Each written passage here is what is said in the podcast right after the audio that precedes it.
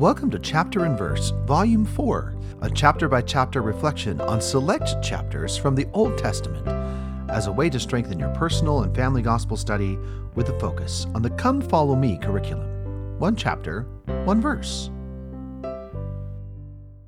My name is Michael D. Young, and today we have a text based on Ecclesiastes 1. The focus verses for this text are Ecclesiastes 1 2 through 7. Vanity of vanities, saith the preacher, vanity of vanities. All is vanity. What profit had a man of all his labor which he taketh under the sun? One generation passeth away, and another generation cometh, but the earth abideth for ever. The sun also ariseth, and the sun goeth down, and hasteth to his place where he arose. The wind goeth toward the south, and turneth about again unto the north.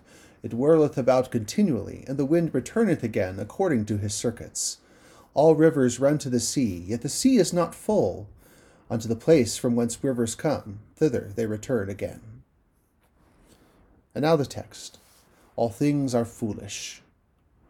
All mortal things are foolish, vain. We cannot catch the wind nor rain, nor stop them flowing to the sea, nor stop what God ordains to be. For if we labor, spend our breath, for vanity, this ends in death. One generation fades away, another one then takes its way.